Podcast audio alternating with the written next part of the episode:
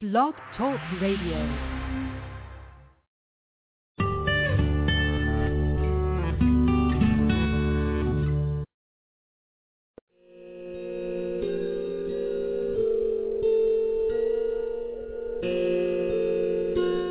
The following program is brought to you by Bread and Roses, feminist news and public affairs on KBOO Community Radio in Portland, Oregon since 1978 the longest running feminist radio program in the country. We are now proud to bring our women produced programming to Sylvia Global Media Network.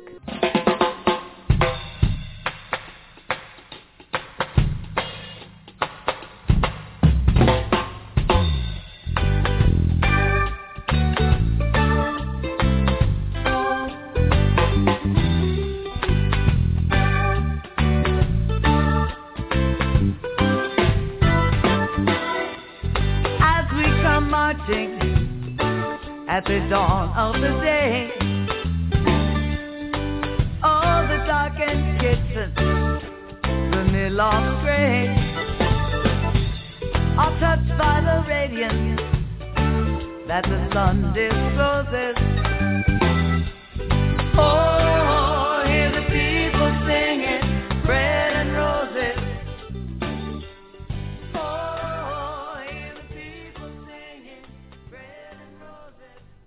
Welcome to Bread and Roses. I'm Delphine Criscenzo. Bread and Roses is a collective of women-identified radio activists bringing you feminist news and public affairs. Women have had this forum since 1978, therefore making Bread and Roses the longest-running feminist show in the nation. Please check us out on the web, kboo.fm slash bread and roses. You can also find us on Facebook under KBOO Bread and Roses.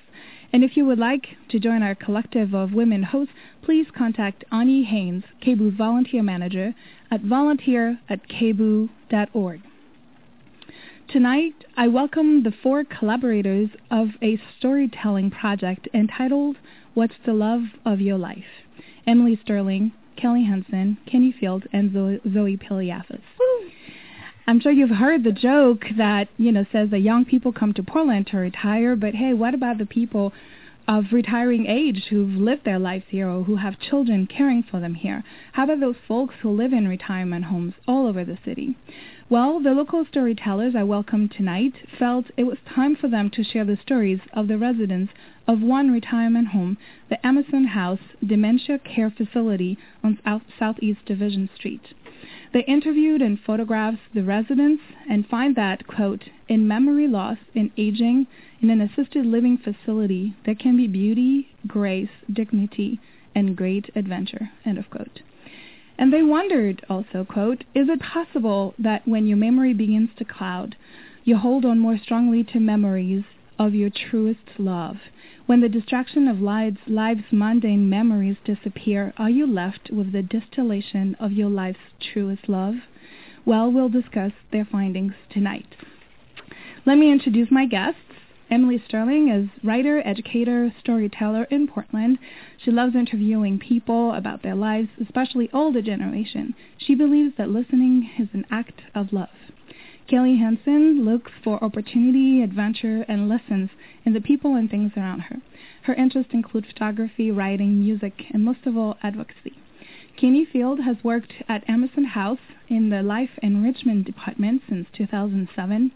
While engaging and interacting with the residents, he strives to fulfill each resident's need through activities that touch on mind, body, and spirit. Kenny truly enjoys each day with the residents, hoping it can be a light down their final stretch of life's path. Zoe Pilliafas is a passionate storyteller.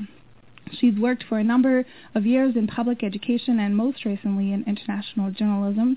She's passionate about equity and loves the exploration of storytelling as a way to empower us in gaining different perspectives and understanding. Welcome all of you to Brand Roses. Thank you, Del. Delphine. Okay, first question that I have is, you know, really, how did this uh, storytelling project idea come come uh, come about? The storytelling project. Oh my, it's kind of a funny story. So I was actually I used to live off of Division, 36 and Division, which is where Emerson House is. And I would go to Eugenio's. I'm going to shout out Eugenio's if people are listening that go there. Eugenio's is a fabulous bar. So I used to sit there and drink IPAs and, you know, get to know my fellow Eugenio's and local neighborhood people. So as I'm sitting there one day, it's like probably like 7:30, 8 o'clock at night, enjoying a nice beer, and I look up and there was a light on, and there was a gentleman that was kind of looking down at us. And we looked a little closer and we said, "What is going on here?" And we realized that it was an elderly home, an assisted living home. And as a joke, we're like, "Let's break them out." Let's break them out, and we're we're going to run. Where are we going to go? They would have loved that. they would have loved it. It would have been fun. Um, but then we started to talk about this idea that we've been sitting on division for, I think at that point I'd lived on division for a year. And I hadn't even realized that Emerson House was there. And I'm fairly new to Portland, three and a half years in. And what I love about Portland is this idea of locality and where we get our food, to knowing our neighbors, to supporting, you know, the local artists and, and shops. But then it occurred to me that we were forgetting a very important population that sat right before our eyes. Um, and so the project kind of came about. We said, why don't we get to know our neighbors? And why don't we know their stories and take pictures of their beauty? And I knew Emily. Um, Emily used to work with me, and she has a passion for storytelling. So I called up Emily and said, would you be interested? And she said I was game. Mm-hmm. So then I contacted Emerson House, and they said, Kenny, Kenny Field is the gentleman you want to talk to. So I contacted Kenny, Kenny, met him for a beer, apparently I'm drinking a lot of beer. Met him for a beer and, and told him the idea. I think I had a cider, so you had a beer. so Kenny, I'm really curious about you know what was your your initial reaction to um, this this idea of um, of a storytelling project that would um, you know involve the residents of, of your home, and, and why did you think it was a good idea? So when Zoe came to me, uh, we met up for that beer and cider, and um, I had been involved in a um, fundraiser for the Alzheimer's Association uh, that I put together called Rocking Against Alzheimer's for years before that. And so when a person of my age um, was interested in showcasing people who have Alzheimer's and dementia, um, one of our big mission statements for Rock Against Alzheimer's was to get young people involved with mm. the older population and kind of bring Alzheimer's to a forefront. So um, when Zoe came, she was super enthusiastic and said, "I want to do this project." And um, you know, I look at all my residents every single day, and they have so many stories. Even if they repeat the stories every day, it's still interesting every single time. And um, when they tell those stories, because of the dementia, I always kind of describe it as every day I go to work, it's like going into Wonderland or going through the looking glass a little bit, because all these stories have um, great meaning and and, and um, you know they're very meaningful to these individuals. Mm-hmm. Um, but every once in a while, because of the dementia, you get this little twist, and everything seems like it should make sense, but sometimes there's that little twist, and and I really wanted to capture that. It sounds like the dream that you were telling us, Delphine. Yes. Yes. Don't share my dream okay, on the air. Well, I, I apologize. to the listeners, Delphine and I are very good friends. uh, you're listening to Bread and Roses, and um, I'm Delphine Criscenzo, and tonight I'm, re- I'm welcoming in the studio the four collaborators of a storytelling project entitled What's the Love of Your Life? And we just started talking about how this the idea for the project originated. And so, um, Kenny, you shared that you work at the um, Emerson House, but Kelly, Emily, and Zoe, you guys were coming from the outside. Tell tell me about the first time you took a tour in um, the Emerson House, and what were you expecting to see, and, and what did you see? Maybe Emily, would you go? Sure. Kenny took um, me on a tour of the facility, and I have to admit I was a little bit nervous at first, just because I had never been in a dementia care facility before. I didn't quite know what it would be like, how responsive folks would be, um, kind of what their level of interaction would be. Um, so I think the first time it was just kind of getting my bearings and talking to a few folks. Um, but then after having been in there five, six times doing interviews over time, it was like coming back to a kind of a college dorm room in a way. um, because you know everybody knows each other, they're really loved and supported, and uh, just knowing each of them individually um, through the process, really, I became really comfortable mm-hmm. there. Kelly, how about you? How how was the first time you you toured the place? I guess I had an idea of what it might be like, but I I walked in and thought, oh, I'm really glad I'm not old and I don't have to live here. Um, and the You the more I was, day yeah, um, that was my honest reaction, and and then I started talking to people, and it was really fun to watch Kenny interact with the residents because uh, it's clear that he has a great relationship with Mhm. a lot of them, and um, and I realized pretty soon that this is this is people's homes. And the second time I came back, similarly to Emily, it it felt a lot nicer, and Mhm. um, and some residents said like, "Well, we really like it here," and had I known that like the first time I walked in, I would have been like, "Oh, their expectations."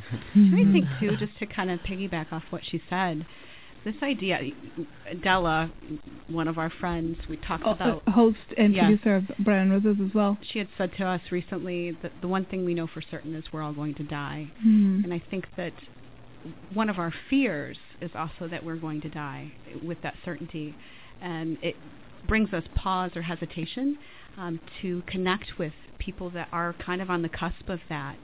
And so I would say t- my challenge to the viewers is if you have um, human beings that are living in your community, get their wisdom, go in there, shake their hands, and Mm. you know having the candor from Emily and Kelly that they were fearful at first, um, I think really speaks to getting over your fears Yes. um, and, and learning. hmm And, and one of the things at Emerson House is yes, one of the inevitable things that we will experience in life is an end. but one of the greatest things I've learned working at Emerson House, um, who my old boss Chris Nelson taught me, is that just because they're in this final stretch of, of a path, doesn't mean that it has to be this um, sad, drawn out process. And Mhm. and while these people are confused and less cognitively aware, um, we can set a structure for them um, to still enjoy life and thrive as they're going through this transition. Mhm. So I'm I'm curious. Um, I'm assuming you're in your 30s. What led you to the, this line of work? I am I'm 30. I and, thought you were um, 18, Kenny. you lied to you, Zoe. If I shave, I look like I'm 18. and I just look like I'm 21. Um, so I sold industrial tools before this, which was terrible. I hated it. I worked for my dad, which actually wasn't that bad working for my dad, but I kind of ran into some financial problems, and he came to me and said, "Hey, I don't know if I can pay you your next paycheck." So I um, st- was stressed out, and but it also gave me kind of the kick in the butt that I needed to get out because I did want to do something else, and went to the bar and ran into my friend Catherine, who was the marketing person at Emerson House at the time, and she told me about the life enrichment assistant job Hmm. And uh, she said, "Oh yeah, you sing songs, you you play a clown, you play bingo, you take people out for walks, you go on outings." And I was like, "Cool, I can do that." and she's like, "But it's not like hanging out with your grandparents. You know, these people are, you know, have a, a cognitive decline, and there are certain behaviors that you will see." And so I went and interviewed uh, with Chris, and um, uh, he asked me some questions. I talked to some of the residents, and uh, uh, I think later on that week he called me and offered me the job, and I took it and and fell in love with every Mhm. resident that I've worked with over the seven years. You know, um, you see a lot of people pass through, but you know, you you kind of have a peaceful closure with it because they no longer have to deal with this confusion that Mhm. they're stuck in.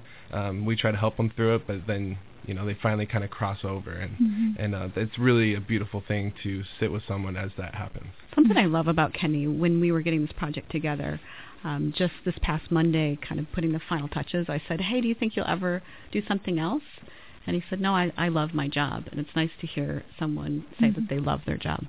And so, Zoe, you came up with the, the, the idea for the project at first. What was your, your first intention uh, with this pro- with this project? What did you expect to learn from the residents of the Emerson House? Do you know, I think that it, it kind of manifested into something different, which I think is a smart place to be when you enter a storytelling project.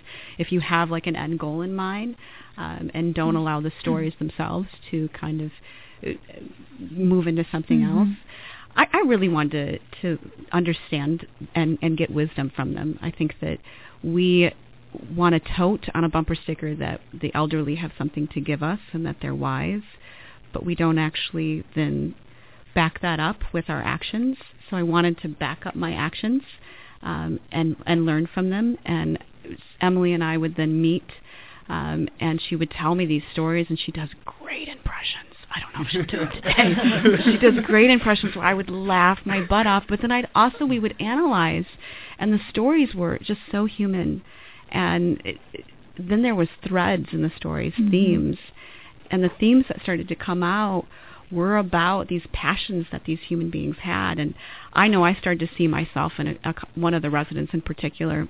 Um, she wears fabulous hats and has fingernail polish, and she has great shoes. So if I'm painting a picture for the viewers, I'm saying that I'm very fabulous. Um, and she liked to travel a lot, and she had all these wild stories. And I thought, man, I can see myself in this woman, and I, need, in fact, need to know her.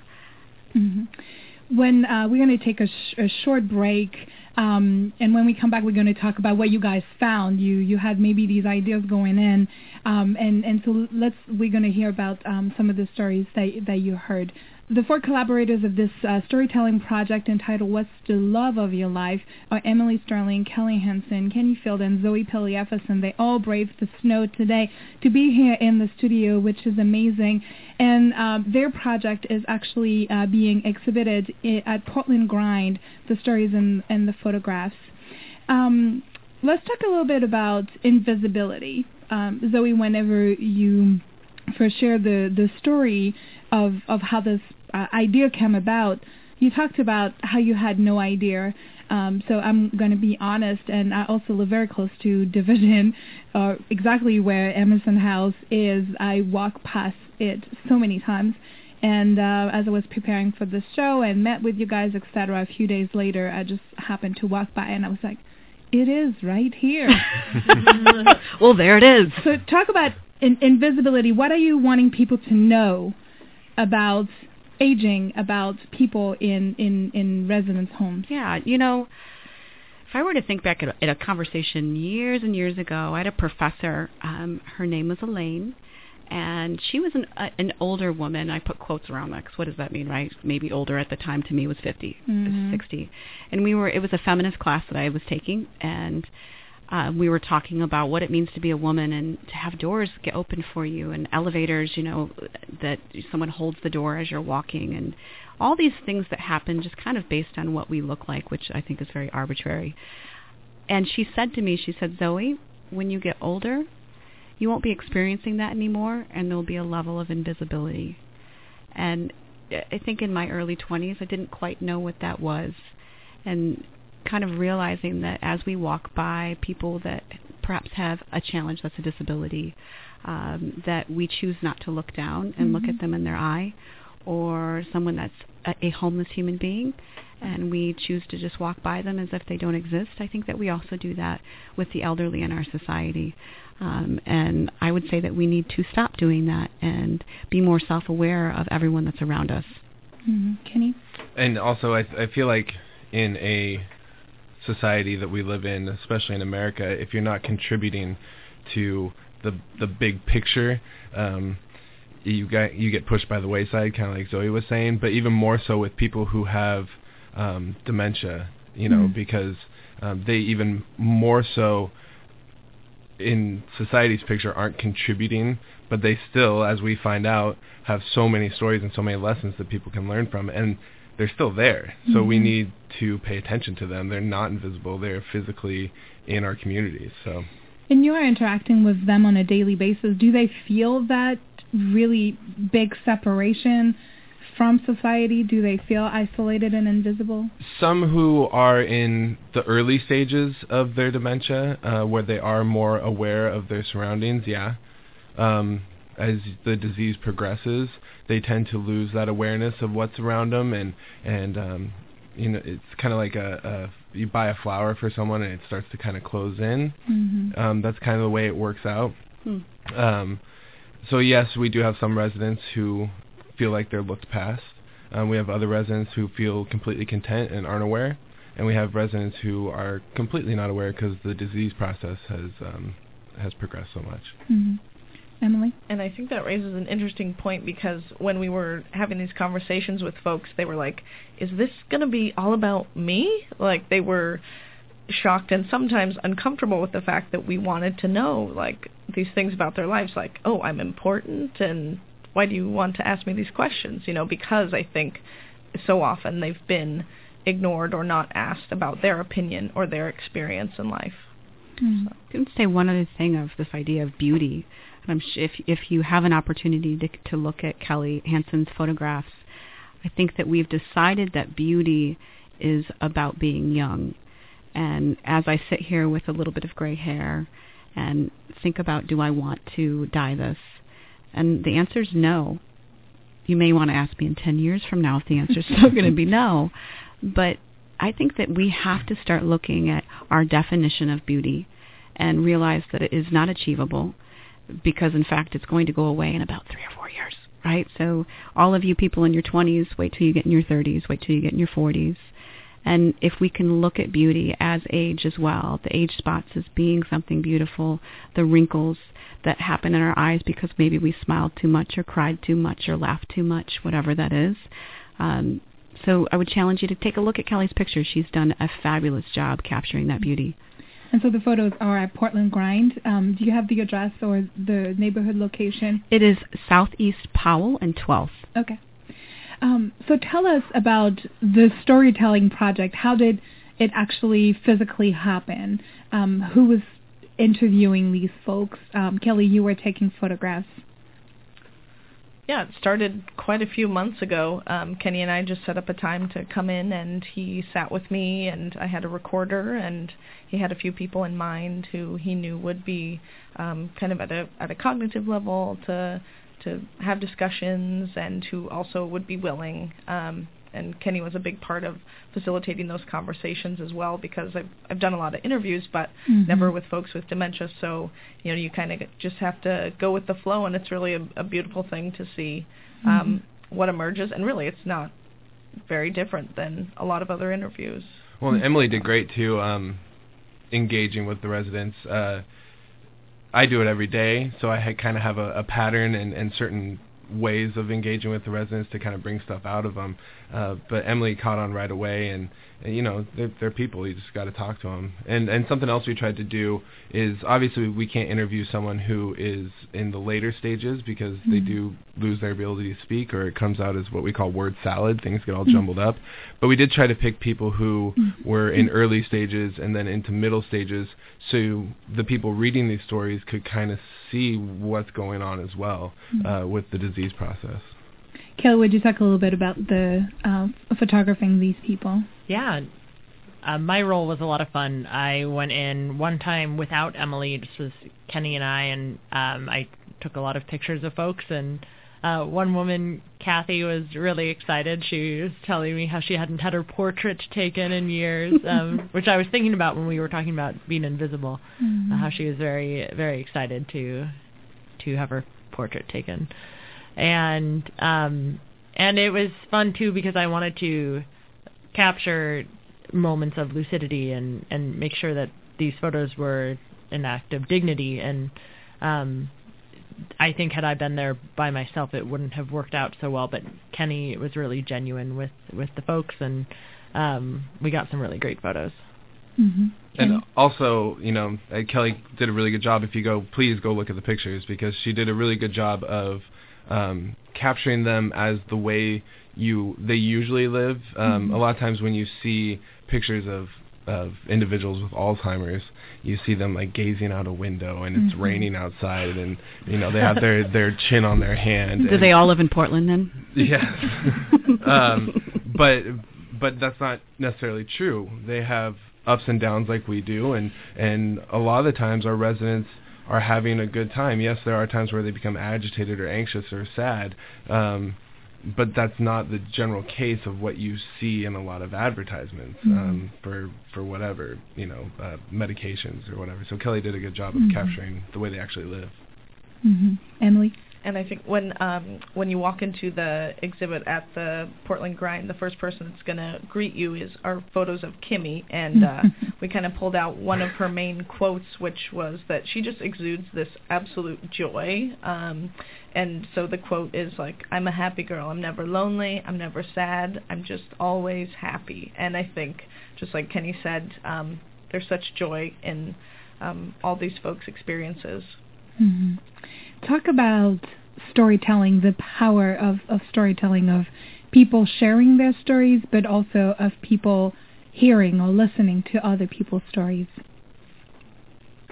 I say Emily go. we all looked at each other. We're like, who's going to tell their own story with this one? Everybody. uh, storytelling is incredibly powerful. I mean, um, just listening, like I said, like you introduced me, um, I definitely believe that listening is an act of love. You show that someone is valuable by allowing them to tell their stories to others, and it is also an honor to be able to express their stories and present them uh, to the general public because not everyone could just go into Emerson House and, and sit down and, and meet with folks. They could if they wanted to. You can talk to Kenny about that. and Not everyone. There's background checks. There you go.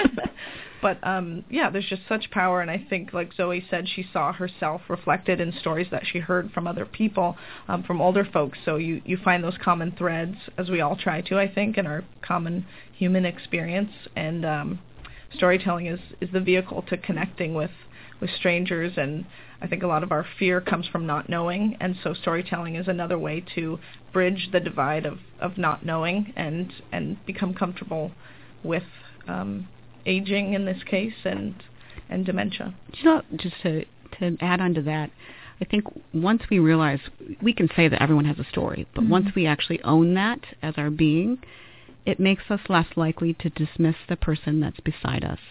And also, you know, I'll, I'll tell you, I'm an aggressive driver. Dell, you've driven with me. Has anybody else driven with me? I have. Kenny just recently did, which Yeah, was a lot of honking. a lot of honking, and it, I think it makes you check yourself because as you walk and you're angry and you're you- or you know whatever's happening with your day, if you realize that the person be, beside you has a story of their day as well, um, or or you know their walk if they've had a bad day and they're getting aggressive with you, or you see someone crying, if you realize that the life the life that we live are these stories, and that it is important what Emily said to be open open to listening to them so we can gain understanding of the humanity around us.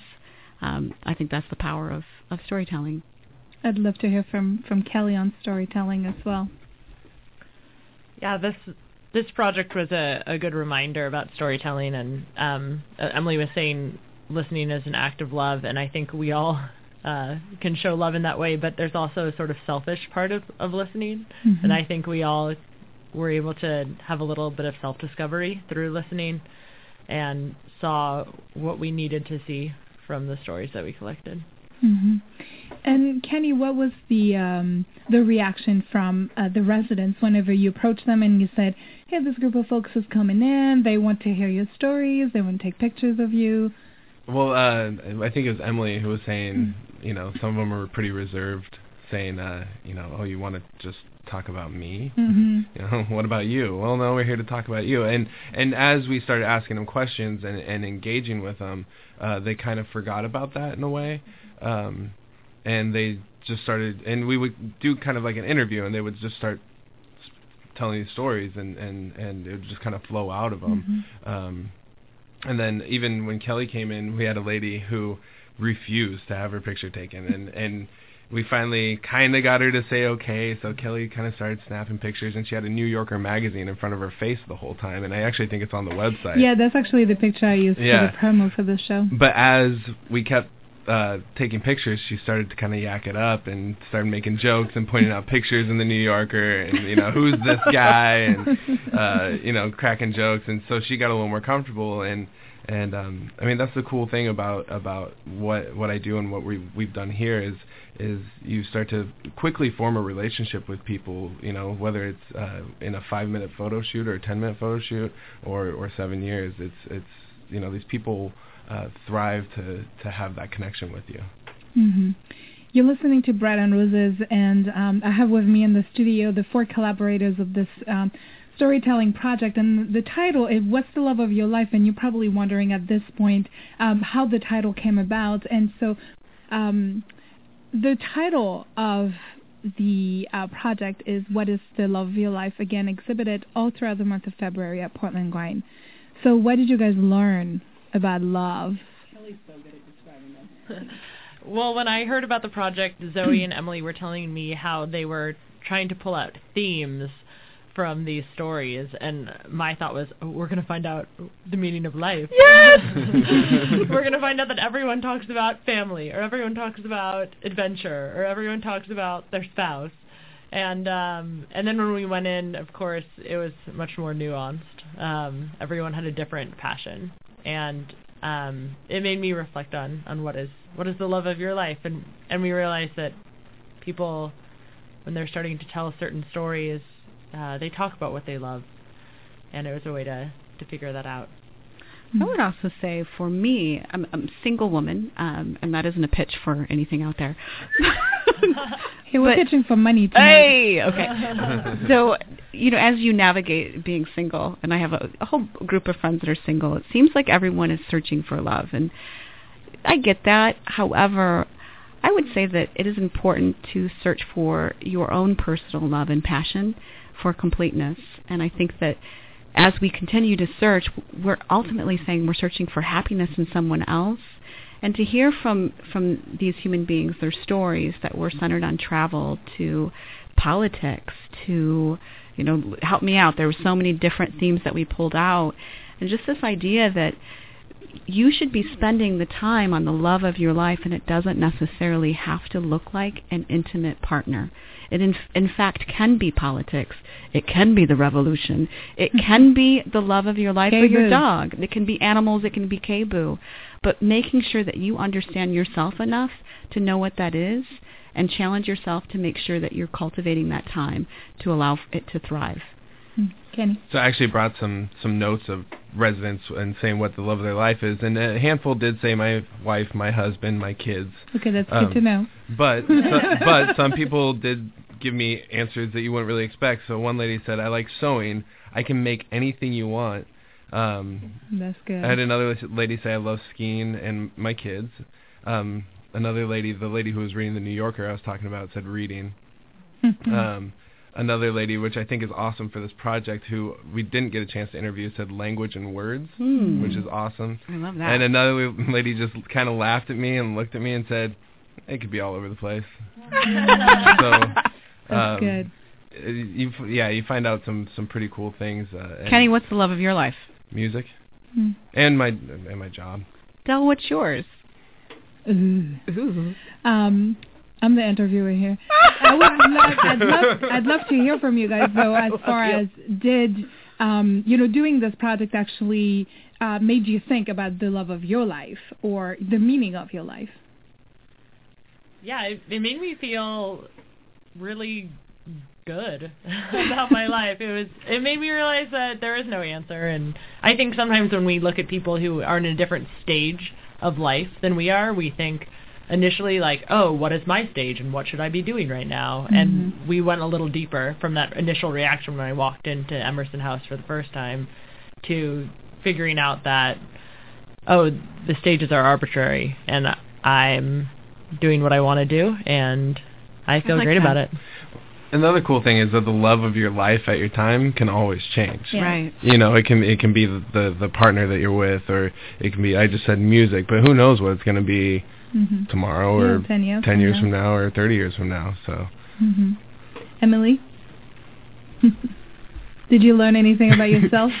Yeah, definitely. I would agree. Uh, what what Kelly said echoed with me as well. That it actually comforted me in a way to know that. Um, I mean, they talked about so many different stages of their lives and the fact that I'm still young and there's there are many great adventures to be had and just not to shy away from doing um, things that sound like great adventures or risks because they're going to make really great stories to tell again and again to whoever's going to listen and um, yeah, I it was a, a really great experience.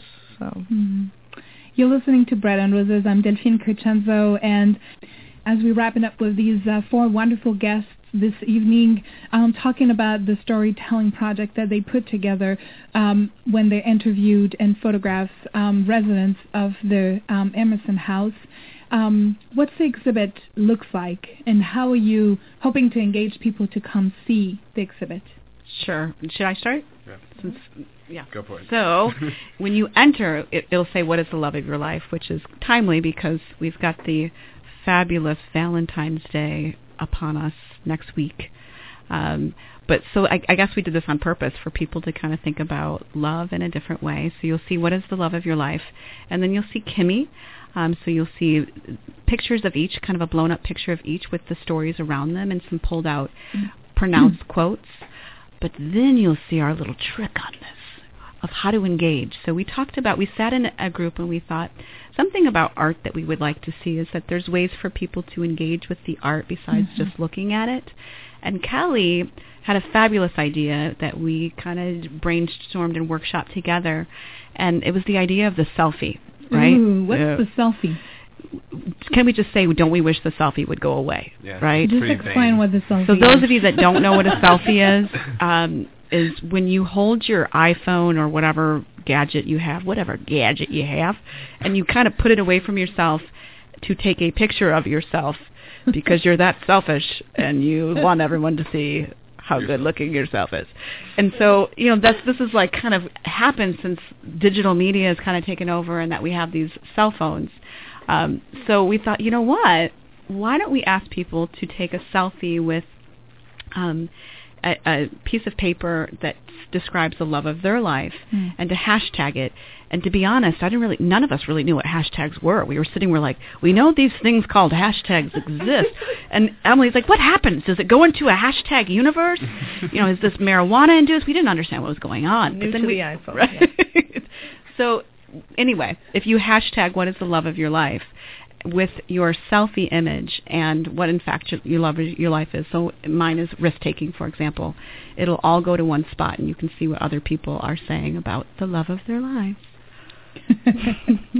Thank you so much uh, for braving the weather this evening um, and uh, and coming in the studio. Um, Zoe Pilliafas, uh, Emily Sterling, Kelly Hansen, and Kenny Field. Thank you so much. You Thank you, rock, Del. Del. so Thank much. you. Thank you, and uh, thank all of you for tuning in this evening to Bread and Roses, and thank you for uh, your contribution to your community radio station. Bread and Roses is a collective of women-identified radio activists bringing you feminist news and public affairs. Please check us out on the web, kboo.fm slash Bread and Roses, and on Facebook, KBOO Bread and Roses. Um, stay safe, everyone.